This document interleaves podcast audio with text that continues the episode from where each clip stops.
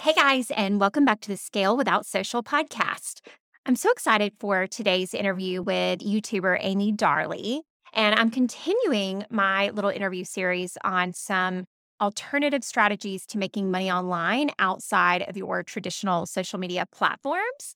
And so we're going to tackle something that has always intrigued me, which is YouTube. And I'm going to ask Amy how she does her business, how she started her business, and how her business has grown in the last five or so years of building a massive following over on YouTube with her cleaning videos. So get excited for today's interview.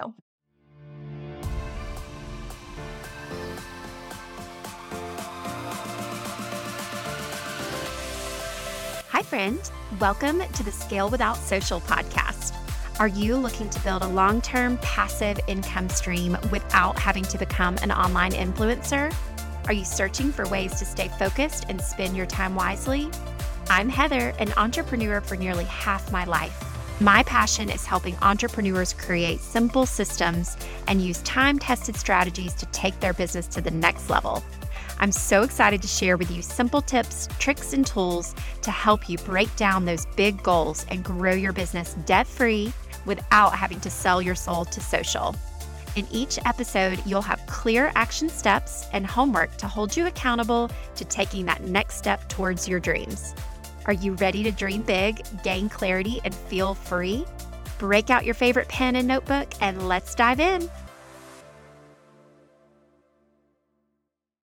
Okay, guys, I am super excited for today's interview with the fabulous Amy Darley.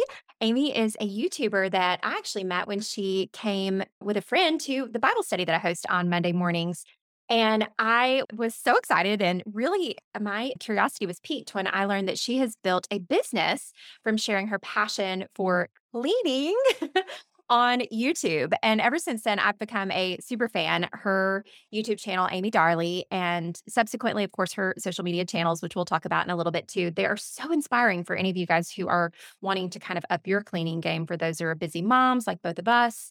And so I'm excited to both share her story today and also dive into a little bit deeper of how she actually runs her business, both how she monetizes the YouTube channel for those of you interested in a passive income that looks like that, but also how she balances sharing her life and her family on social media with building her business on the platforms. Amy, thank you for being here today. I'm so excited. I'm so excited. Yay! Well, for those of the listeners who have not found your YouTube channel yet and don't know your story, and I don't even know the whole story. I know we both live in the same town, though we're here on Zoom. yes, tell us about your background, like where you're from, your life growing up, and how the heck you got into cleaning. Yeah. okay, so I'm going to try not to be like super long because I feel like it's a long story. But I grew up here in Georgia. I grew up in Middle Georgia. Met my husband Chance in Valdosta. We went to college together. I was cheerleader. He was football player. And we ended up back here in the Savannah area. I graduated with a degree in early childhood education. I taught for nine and a half years and never, ever, ever in my wildest dreams did I ever think I would want to stay at home. I always thought like teaching is my thing. I love it. I just couldn't imagine not doing it. But after having my first kid, Kason, he's now 11 and in sixth grade. Crazy. But after having him, my heart was so torn when I had to go back to work. And so from then on out, I was like, it was a big prayer of mine to be able to be a stay at home mom. At that time, Chance was working for a company that did not offer health insurance. So it was not an option. We would have lost my income plus had to pay out for this private health insurance.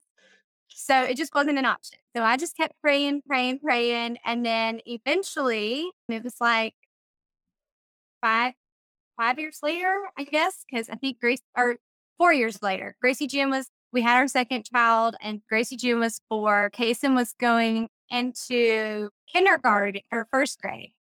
And Chance, my husband, switched jobs. It was the same career, but with a different company that now offered health insurance. I had also, I'm telling you, this is like all over the place, but I started an Etsy shop doing t shirts and I was making all these t shirts. And then that kind of blew up. and was really successful enough to where I was making not quite as much as what I was making teaching, but almost much. And then now we had the option of health insurance through Chance's job. So I finally was like, this is it. So we're just going to take a leap faith and I'm going to stay at home. Well, by this time, my kids are now school age kids. And so I missed out on all the baby stuff. Now, as a teacher, of course, I had summers off with them. So that was wonderful. But then anything during the school year, I was missing out on like 40s, getting to eat lunch with them or going in and volunteering. And so I really wanted to do all that stuff. And so I, I just took it as this is what I'm supposed to do. I know my kids are going to school now, but I'm able to spoil their teachers and go in the classroom and help out and be an aid to their teachers now. So I did that. But shortly after I started staying at home, we had just also built our house and moved into this new neighborhood. And so I was decorating. I was in the process of, you know, trying to get our house together and everything and watching a lot of YouTube because I was staying at home. And so I would get ideas and I was like, you know what? I keep getting questions about how I did this or how I did that. So I was like, I'm going to make a YouTube channel just so I can kind of share those with my friends that are asking all these questions about where I got things, or, you know, I was just able to just send them a video real quick. And of course, I didn't think anything about like a career. I knew that you can make money in YouTube, but I just didn't think it would ever be like a career type money. You know what I mean? Like, I don't know. I just looked at it as a hobby. But as soon as I started making these videos, I came across some of the cleaning content that was on YouTube. And I was like, oh, I love this. I can start sharing some of my tips within my videos too. And it's not just DIYs, it's not just decorating my house. I can also share the everyday stuff that I'm doing in my videos too. And then it just blew up from there. And so my main focus now has turned to cleaning, organizing, and anything like mom life related. So all my videos are titled with the cleaning because that's the main focus. But within those videos, I try to throw in grocery hauls. People love to see what you're buying your family for grocery recipes that you're doing, decorating, like all the things. So long story. Oh my gosh, I love it. That is what a crazy story and so many different pivots and shifts and I can tell that like you're just where you're meant to be and how cool that you've been able to monetize this. Your channel has absolutely exploded. You now have over 230,000 subscribers. It looks like you've done like almost 400 videos, which is crazy. So maybe like when did you start it again? What year was was that that you started the actual channel? At 2018, I think at the end of 2018. trying to think. Yeah, we moved into our house 2018. So it was like November, December area, but I didn't post my first cleaning video until the following January. And that's when my channel just kind of took off. I love that. So, when did you start your Etsy shop? And I love that you now you're like an entrepreneur times two. And clearly, you're an entrepreneur at heart, right? Because I think, you know, even though you love to be a teacher, now you actually get to teach others through the power of that and use a lot of your gifts and talents. But when did you start the Etsy shop and what made you kind of pivot? Is that is that because this is more profitable and a better, I guess, time investment for you and your family? So I started my Etsy shop about two years before I quit teaching. So I started it and I was just kind of doing some things here and there for friends. And then my last year teaching is when that kind of took off and we were renting while we were building. And so I was able to take all of that money that we had from Etsy and I was just throwing everything into saving. And so then when YouTube started, I didn't really like promote my Etsy shop through YouTube. I mean, I talked about it here and there. I think I made a couple of videos about how to start an Etsy shop and things like that because that was what was going on in my life at the time. Um, but as soon as YouTube got really busy and I realized how much time and how much work it took to put into YouTube, and as soon as I kind of supplemented now, I kind of went from I'm supplementing my teacher income with my Etsy. Now I was constantly trying to keep up with Etsy orders and do YouTube at the same time.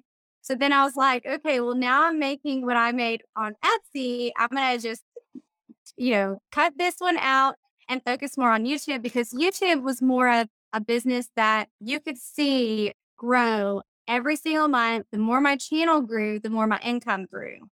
And so it definitely took off and it way surpassed my Etsy shop. So it was a blessing, you know, and I never would have started YouTube had I not stayed at home and done the Etsy thing in the first place. So I feel like God just gave me like these little stepping stones to get to where I am now, you know? Oh my gosh, that's so cool. I'm all about, you know, different income streams, especially streams that are passive in a way that, you know, Mhm. as I'm sure with your Etsy, your results were tied to the actual products that you made, right? Like your your income Right.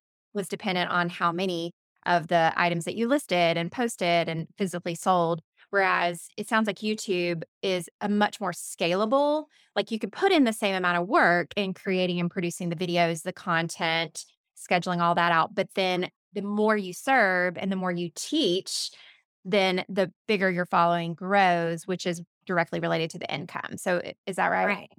Yeah. Now I do I will say I couldn't just like I could stop YouTube today and I would I would continue to make money, but eventually like it would kind of trickle out, you know, because it is one of those things that you kind of have to just you have to keep going, you have to be consistent to keep growing, but then also for them to keep pushing your videos out and people to keep finding you, you've got to have new content. I mean, it would definitely make you money for a while. It'd be passive income for a while, but I think it would slowly start to trickle down and you wouldn't make as much in the long run. But That makes sense. So it's not it's not officially passive in terms of you Right. are doing the work and you are being consistent in terms of posting content, but it's definitely a more scalable solution that's not so much tied to your trading time dollars necessarily because the potential, even though you're obviously doing great with it now, like there's even potential for growth beyond what you're doing, right?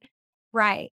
That's so cool. So for somebody who, eh, like me, actually, I was sharing with you right before we got started, it's always been secretly my dream to start a YouTube channel, which is hilarious. And it's still something that I go back and forth and I'm praying, you know, praying about. And I do share content specifically to YouTube that I feel like is a really good resource or a hub, like you said, to share. Like this, this uh, interview itself, it will live on YouTube for you or me to be able to share your story and find it in a really tangible place. So it sounds like you got started in a similar way where you weren't necessarily trying to make it a channel or you weren't doing it in the way that I'm sure you've learned is most successful or the best practices for for building a YouTube income. But it sounds like you started by just creating videos that were specific to the questions that people were asking and teaching them and that it evolved along the way. So maybe explain a little bit more about that process from 2018 what your time and investment looked like at that point and then how it shifted over time.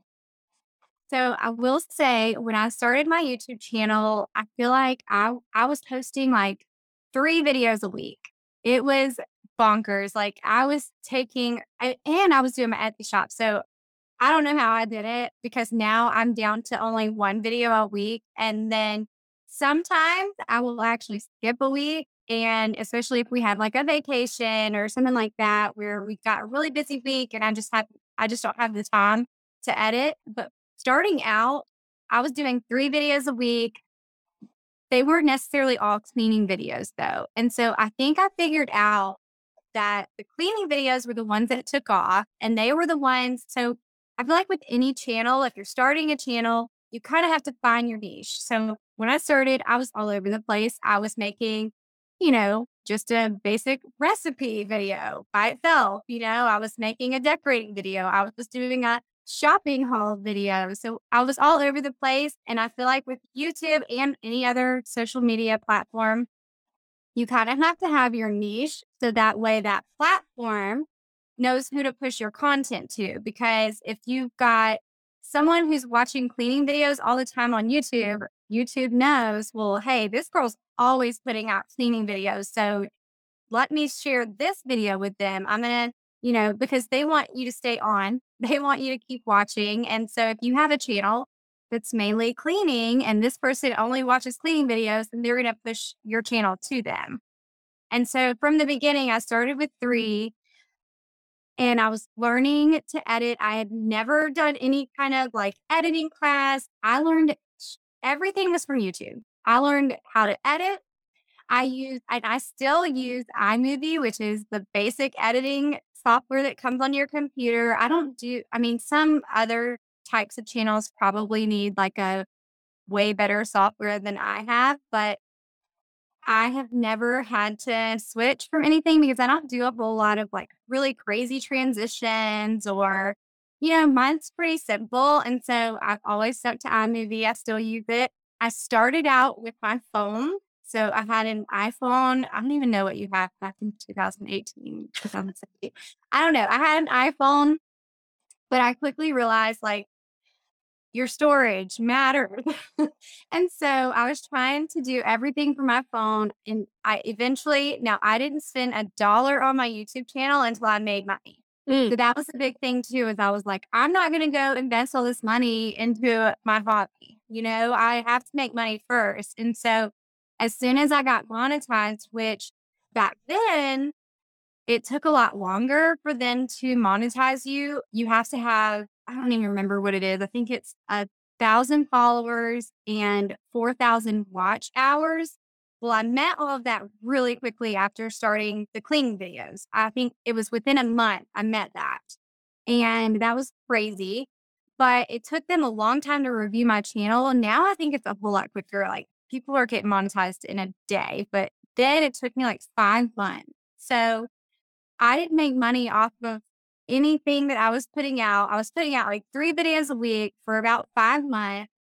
And then finally the monetization clicked in or kicked in. And I think the first month I made like a hundred bucks.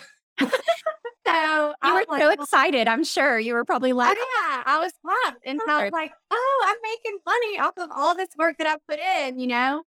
And so, but then each month it grew and grew once I made enough money to buy my first camera, I did all the research on what all these girls were using on YouTube to film their videos.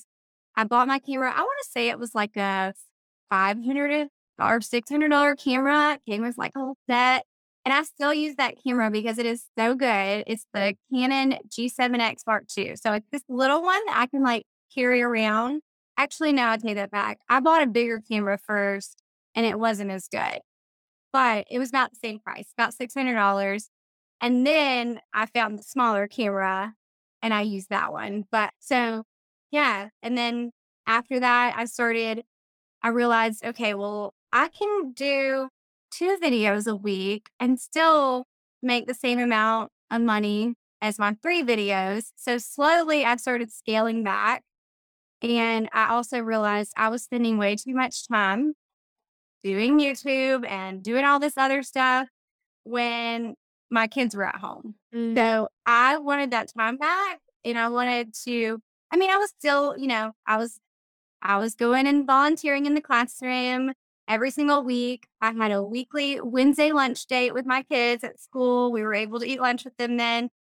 And so I was making that time, but I do still feel like a lot of times I was staying up super duper late after practices or whatever we had going on in the afternoon. And then sometimes I would even be on my phone, you know, while we're at home. And I'm just, I had to scale it back because it was just so much. And I dropped down to one video a week and it didn't hurt me. So that's kind of where I've stuck for a long time is the one video.